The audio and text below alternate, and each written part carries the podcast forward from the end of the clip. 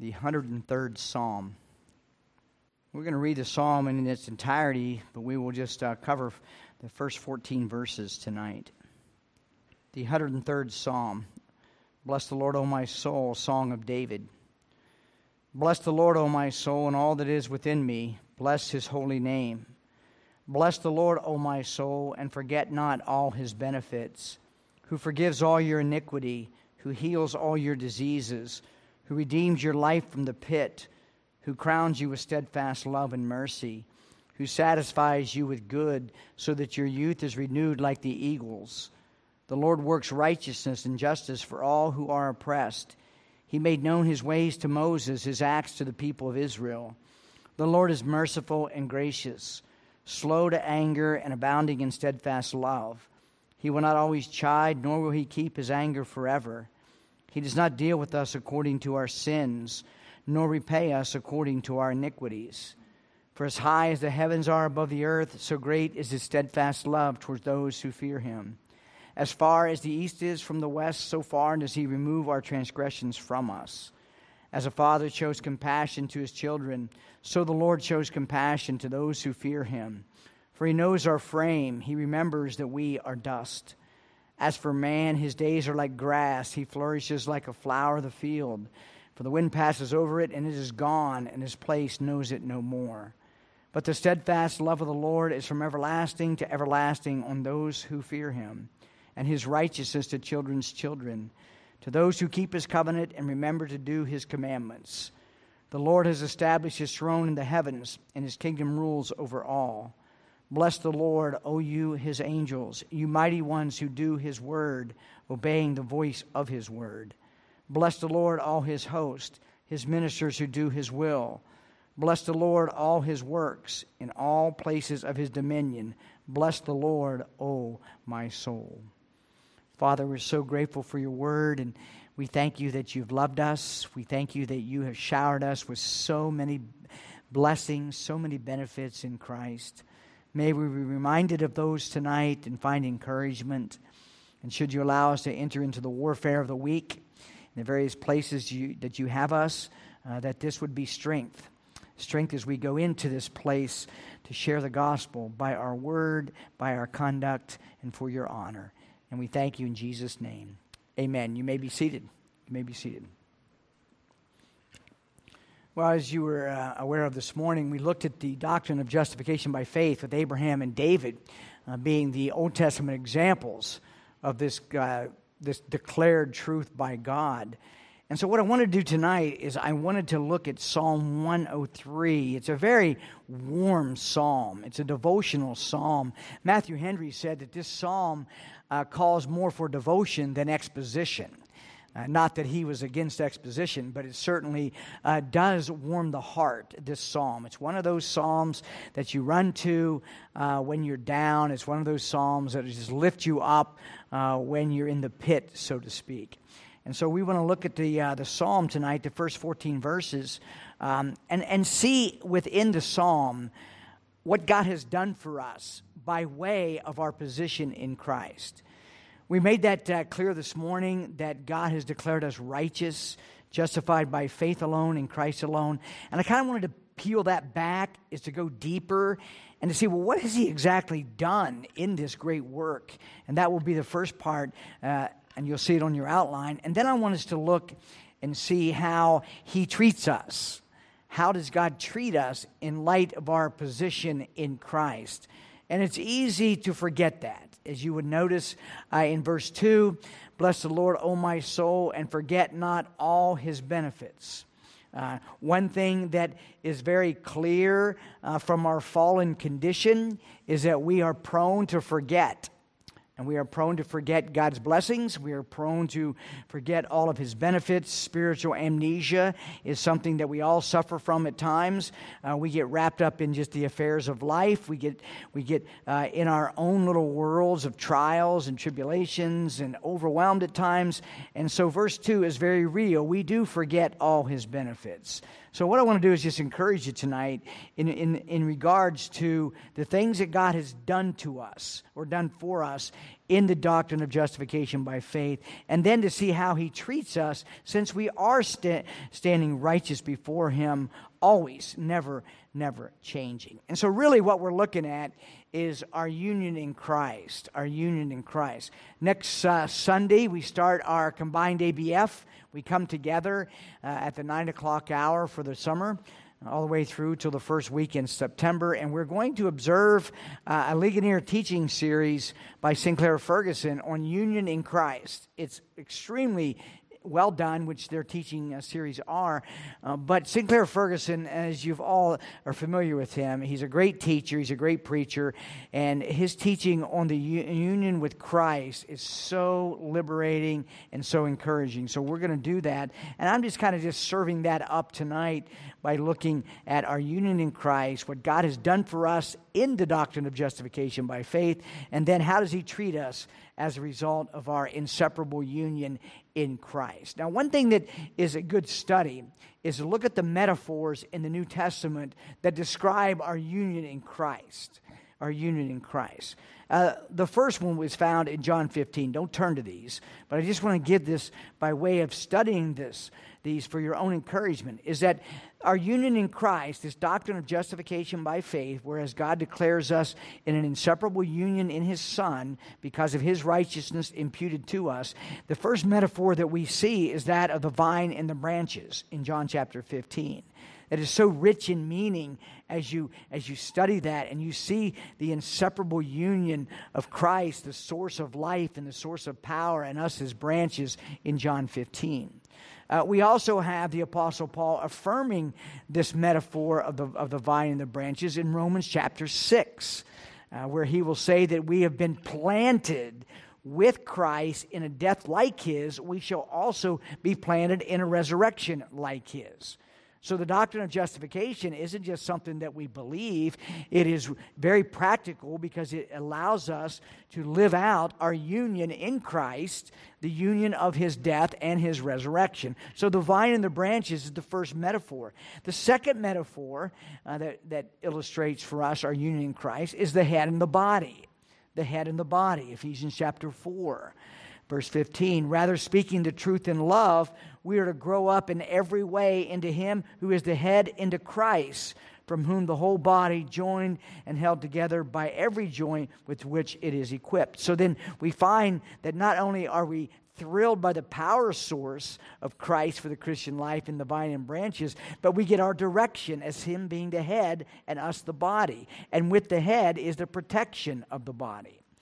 And then finally, we have the third metaphor of our union in Christ, and that is the husband and the wife.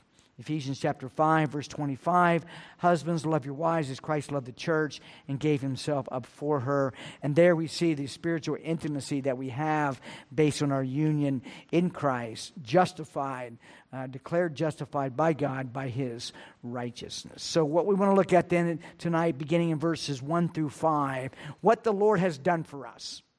What has He done for us by virtue of declaring us righteous, declaring us justified? Well, the first thing that we find in verses 1 through 3 is that He has met our greatest need.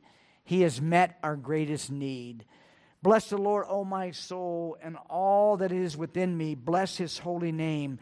Bless the Lord, O my soul, and forget not all his benefits isn't it very interesting that the very first benefit that the, that, uh, the psalmist David would write of for the believer is that of forgiveness? That of forgiveness. Forgiveness of all your iniquity. The word iniquity means our perverseness, it means our nature. And so when you look at uh, your, greatest, uh, your greatest problem in life, our greatest problem in life is that we stand guilty before God. We stand guilty with a guilt that we can't shed. And so, what do we find the Lord has done for us in justification by faith? He has taken our greatest problem, guilt, and He has solved it, which turns out to be our greatest need, and that is forgiveness. Forgiveness. Forgiveness is at the top of the list. And you will find in the Gospels when Jesus does a healing, it's interesting that he would address the greatest need of someone in the spiritual realm before he addresses the physical in Luke chapter 5, verse 17. In one of these days, as he was teaching, Pharisees and teachers of the law were sitting there who had come from every village of Galilee and Judea and from Jerusalem. And the power of the Lord was with him to heal. And behold, some men were bringing on a bed a man who was paralyzed. And they were seeking to bring him in and lay him before Jesus. But finding no way to bring him in because of the crowd, they went up on the roof and they let him down with his bed through the tiles into the midst before Jesus. Those are some really good friends is that they would go to all a great length to get their friend into the presence of the healer, of the great physician. And this was all about getting the man to walk. And notice what Jesus does first. And so they lower him down, and he's in the presence of Jesus, and the crowd is everywhere. And when he saw their faith, he said, Man, your sins are forgiven you. He didn't tell him, Man, get out of your bed and walk. He says, Your sins are forgiven you. And later on in the account, he'll walk. He'll walk. But the point I want us to understand is that God has come to us in the doctrine of justification. He has come to us. And what He has done is He has met our greatest need. And our greatest need is forgiveness. Is forgiveness. Yes, Jesus met the man's primary need first. He did follow up with the, um, uh, with the physical need. And here's the great thing that should thrill your soul God is not reluctant to forgive us. God is not reluctant to forgive us. God delights in forgiving sinners. I mean, if angels rejoice over sinners repentant, how much more the crucified and risen Lord? As we see um, Jesus and what he went through so that we could be forgiven. Never question and never doubt God uh, is in his benevolent heart to, uh, to forgive us. He delights in forgiving us. There was a story told about. Um, uh, Elizabeth I, England's most famous queen. She had a special favorite among her, among her nobles. It was the Earl of Essex. One day, Elizabeth gave him a ring as an indicator of her affection and promised the Earl that if he ever was accused of a crime, all he had to do was send that ring to her, and she would at once grant him an audience that he would plead his pardon. The day come when he needed that ring. He was accused of conspiracy and high treason. Yet he was executed. For the king, for the ring Elizabeth had given him was never presented to him or to her.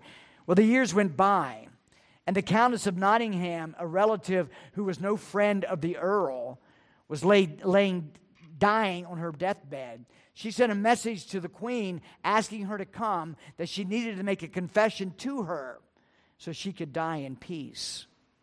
The queen arrived at the deathbed of the countess, and the countess produced the ring, the very ring the queen had once given to Essex, her favorite. It seems that Essex had given the ring to the countess with the urgent request to take it immediately to the queen, but she failed to do so, and as a result, it led to his execution.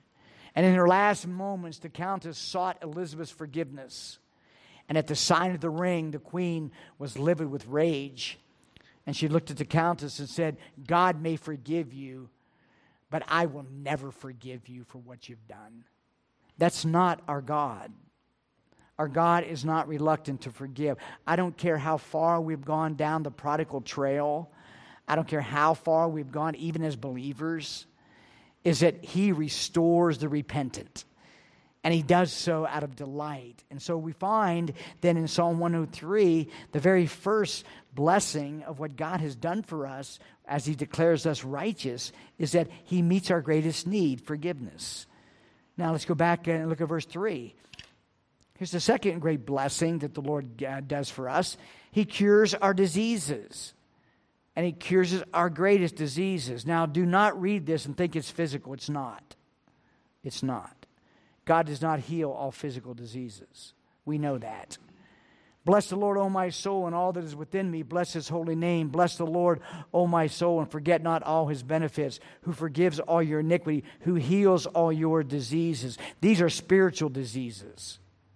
John Phillips has rightly said, quote, the soul does indeed have its diseases, just like the body, guilt, fear, doubt, depression, anger, lust, hate, jealousy, spite, greed. Those are some of them.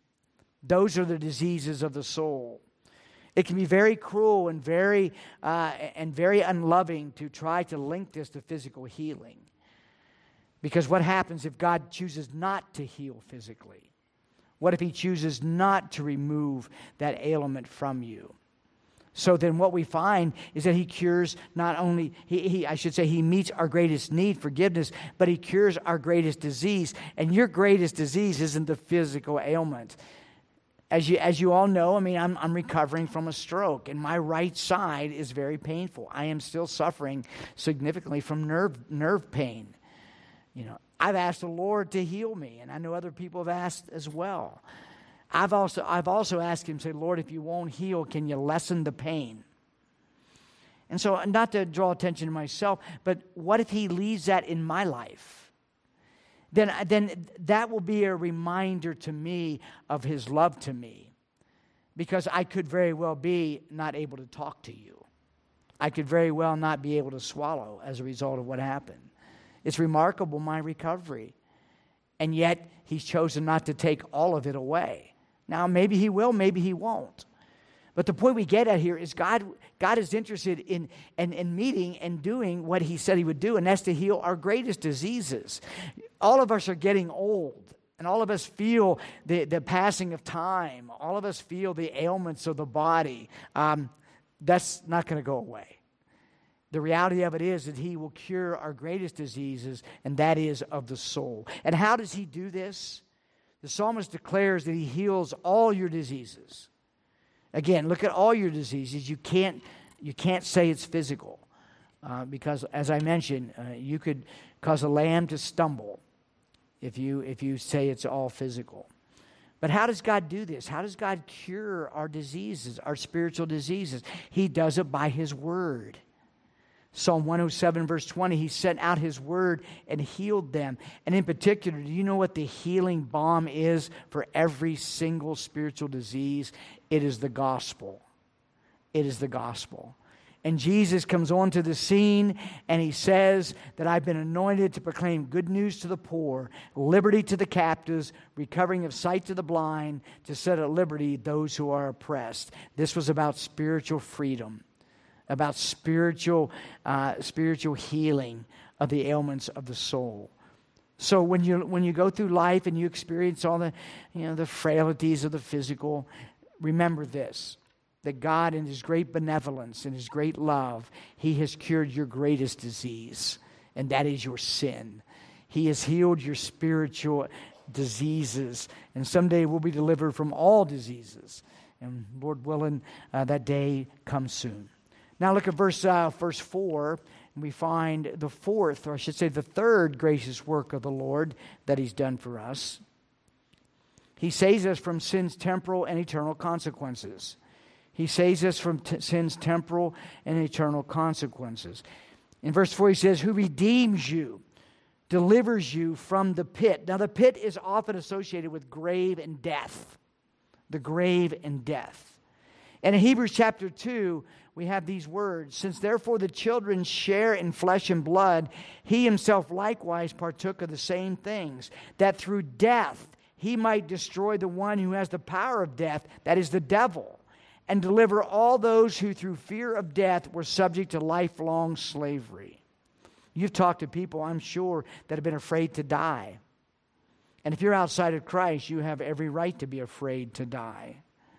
And yet, even as Christians, we're not totally removed from that. I believe God will give dying grace when you need dying grace. I said, but we're not, we're not immune to that fear of death because uh, we've never done this before. I mean, we don't, we don't, we never done it before, so it's all new. We don't know. But the reality of it is, through the gospel, He has saved us from the sin's temporal death, which is temporal uh, consequence, which is, which is physical death. But then He's He saved us from the eternal consequences, which is eternal death or the second death. I think what is so, in, so encouraging is the language that Paul uses in 1 Corinthians chapter 15 about death being conquered. It's military language, it's military language of conquest. I've used these often uh, in funerals for the believer because this is exactly what it is. 1 Corinthians chapter 15, verse 54, where the perishable, when the perishable puts on the imperishable, and the mortal puts on immortality, then shall come to pass the saying that is written Death is swallowed up in victory. O death, where is your victory? O death, where is your sting? The sting of death is sin, and the power of sin is the law. But thanks be to God who gives us the victory through our Lord Jesus Christ. He says, Oh, death, where is your sting? Oh, death, where is your victory? And it reminds you of the hymn that we sing Up from the grave he arose.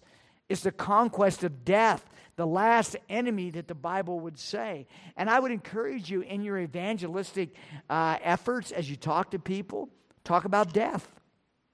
We do that often on a basketball court is that the guys are sitting all out there and there's all different ages and, and we all come from different backgrounds. And I've often uh, said this to them What are you going to do about death? What's your answer for death? And the world has no answer for death. I've actually had someone say, I don't want to talk about it. And I'm thinking, well, that doesn't make it go away. It's the reality of it is death is the equalizer. Death is the last enemy for all of us. And yet, what do we have in justification by faith? Because Christ partook of death for us, we now partake of the resurrection with him. That's an imputation too, and allows us to look at death and say, like Paul, where is your sting? It's been removed. And so you're going to have confidence at that time. You're going to have t- confidence when God puts uh, you on that pathway of death. The enemy has been conquered. And so the psalmist would say that he has redeemed us, our life, from the pit. You see the riches, what God has given to us in justification by faith? He's only met our greatest need, which is forgiveness. He's not only cured our greatest diseases, and that is of the soul, but He saves us from sin's temporal and eternal consequences is that partakers of the first resurrection, the second death has no power. Is that we will be forever, forever where death is banished. Now let's take a look also at um, in verse 5, actually the end of verse 4 and verse 5. Here's the fourth blessing that God has bestowed upon us, what He has done. He exalts over us with love and mercy. If anything, I want you to be so encouraged by this point is that God delights in us. I know that's hard to imagine sometimes because we look in the mirror, we look into our own hearts, we see, how in the world could He delight in me? In the scale of the relationship, there's no question that God got the short end of it. He got us, and we got Him. But nevertheless, I want you to think about what the psalmist says. Bless the Lord, O my soul, and all that is within me. Bless his holy name. Bless the Lord, O my soul, and forget not all his benefits who forgives all your iniquity, who heals all your diseases, who redeems your life from the pit. Now, note this who crowns you. He crowns you with steadfast love and mercy. Who is a God like this God that would take sinners and take enemies and take rebels and change them and justify them at the expense of his son? And then he would say, I'm going to crown them. I'm going to exalt them. I'm going to delight in them. Charles Spurgeon said this, and Spurgeon is always good. Spurgeon said, quote, Our Lord does nothing by halves. He will not stay his hand till he has gone to the uttermost with his people. Cleansing, healing, redemption are not enough. He must need make them kings and crown them and the crown must be far more precious than if it were made of corruptible things, such as silver and gold. It is studded with gems of grace and lined with the velvet of loving kindness. It is decked with the jewels of mercy, but made soft for the head to wear by a lining of tenderness. End quote. That's our God is that he is delighted to declare us righteous. And he says, I am going to exalt over you with love and mercy. You've likely memorized Zephaniah 3.17. Zephaniah 3.17 is one of those shouting ground verses. This is what the prophet would say. The Lord your God is in your midst, a mighty one who will save. He will rejoice over you with gladness. If you're a believer tonight, I don't care what you've done. I don't care the struggles you're having. It says that he rejoices over you with gladness. He goes on, he will quiet you by his love. He will exalt over you with loud singing. Octavius Winslow, He was one of the, um, the great devotional writers of the 19th century.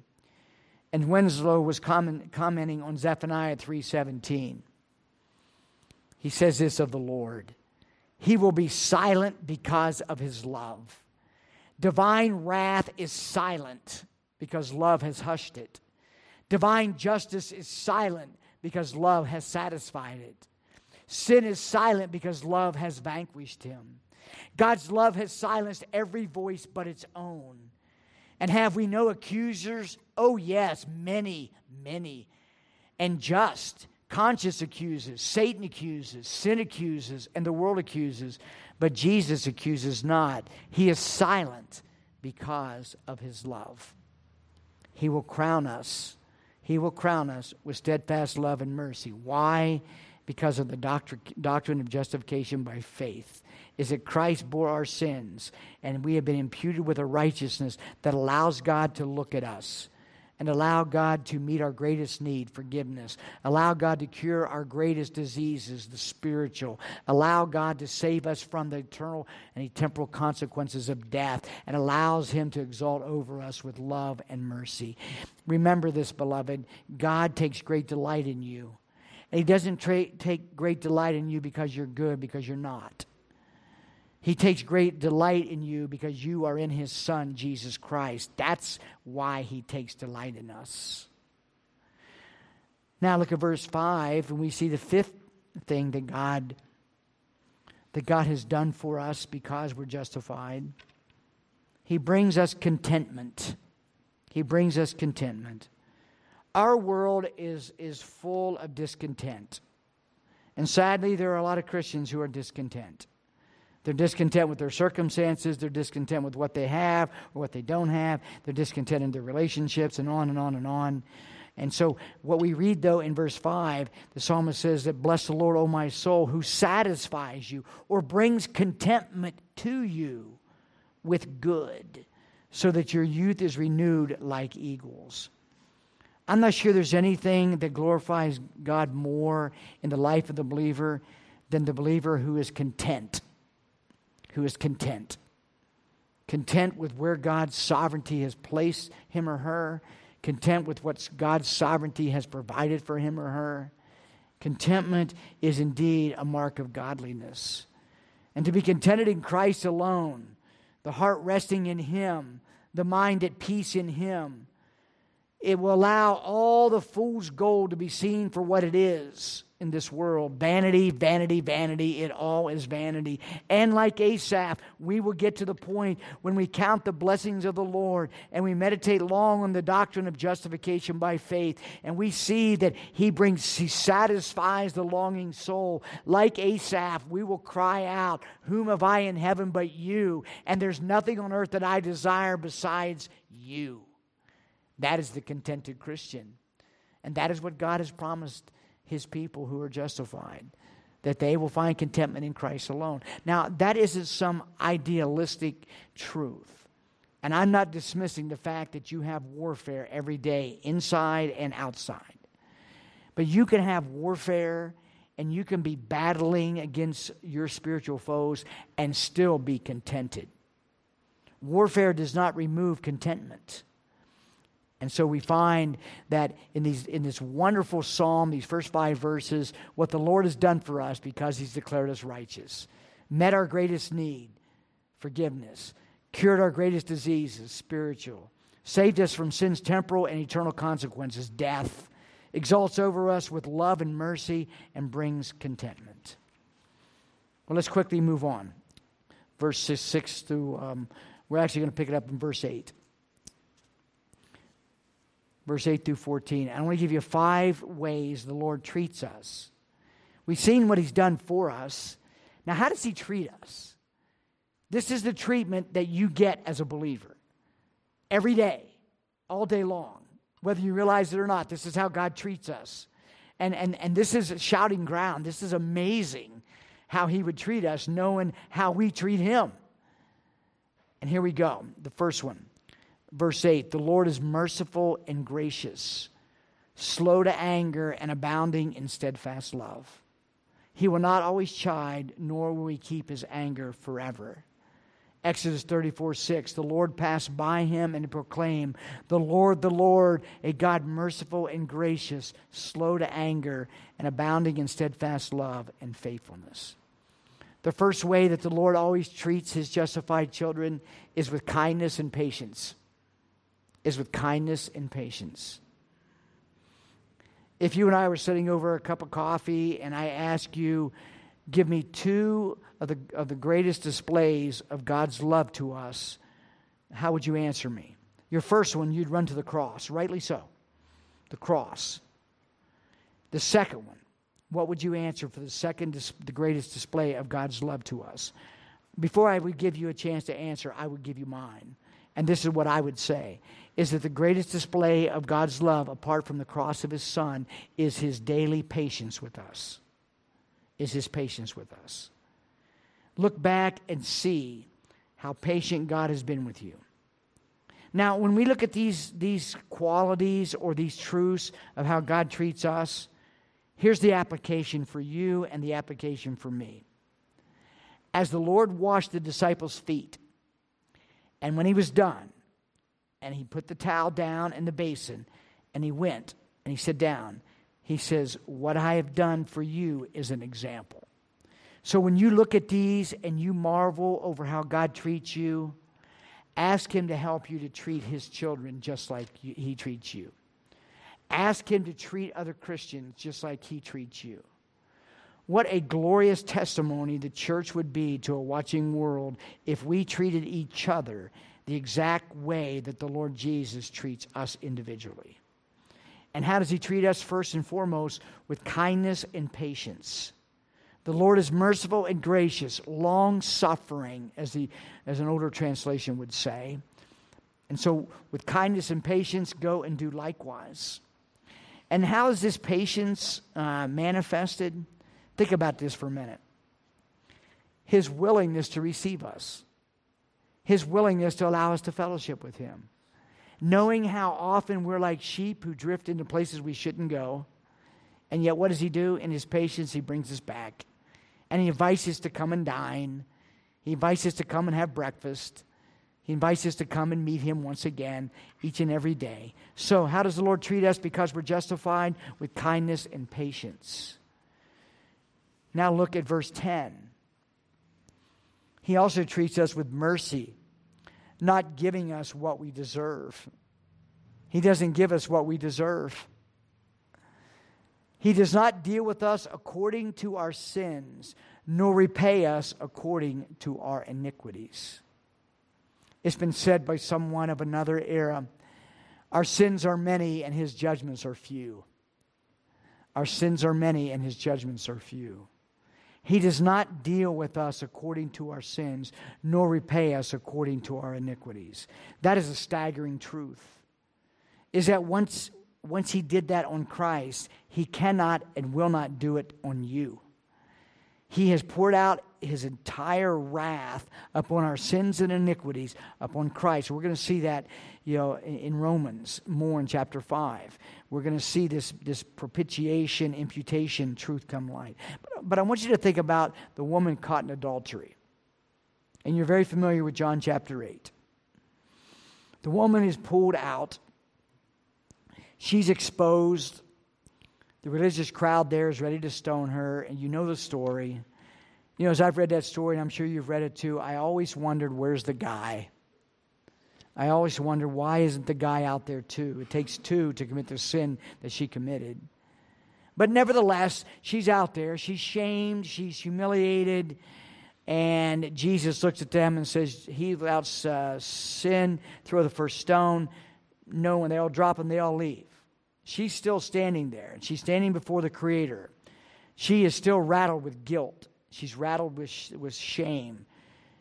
She has a lot of regret, a lot of remorse.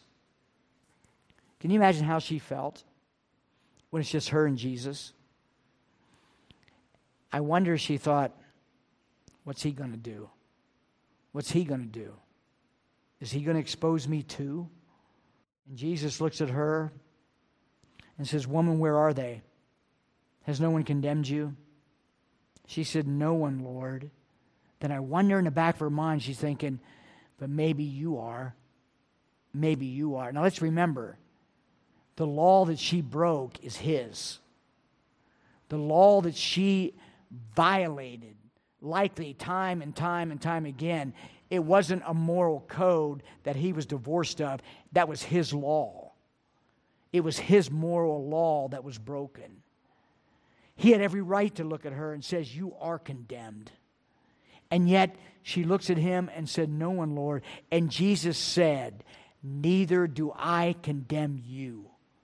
Go and from now on sin no more."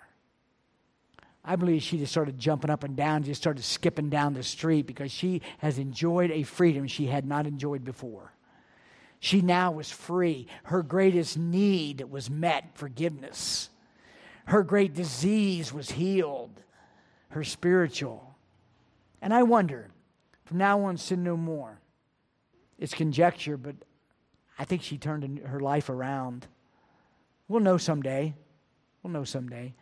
But the point I want you to understand is that God does not treat us what we deserve. And sometimes I think we treat people by what we think they deserve. And sometimes we even treat ourselves by what we think we deserve. All the while, all the while we have forgotten that God has justified us. That God doesn't see us in our sins. God doesn't see us in our iniquities. He sees us in his son. He delights over us. And with mercy, he does not give us what we deserve. One of the wonderful passages of Micah, Micah 7, 18 and 19. Who is a God like you, pardoning iniquity and passing over transgression for the remnant of his inheritance? He does not retain his anger forever because he delights in steadfast love. He will again have compassion on us. He will tread our iniquities underfoot. You will cast all our sins into the depths of the sea. There's parts of the sea that are pretty deep. I was, um, I was talking to um, um, I was talking to the grandkids. We had them, and they were talking about the ocean, and you know how the ocean's blue and it's uh, it's really pretty. I said, you know what the ocean's like in the middle of the Atlantic? You know, big eyes. What do you mean? I said, do you know? I said, I've been across the Atlantic about eight times, and I said, yeah. And I used to go out in the middle of the Atlantic Ocean. I said, you know what? You know what it's like in the middle of the Atlantic Ocean? It is coal black. It's because of the depth. It's because of the depth. And I said, there's parts of the, uh, of, of, the, of the ocean depth, I said, that man has not even gone down. I said, and God has said that he would cast all our sins into the depths of the sea. I think it was Corrie ten Boom. She said uh, something to this effect God cast our sins into the depths of the sea, and then he put up a sign that said, No fishing allowed. So you're not allowed to bring them back. Why? Because if He doesn't deal with us according to our sins, why would we? That doesn't give you a pass. It actually inflames your heart for holiness, it inflames your heart for love. So, how does God treat us? He treats us with tremendous kindness and patience. He treats us with mercy, not giving us what we deserve. Now, look at verse 11. He treats us with steadfast love. He treats us with steadfast love.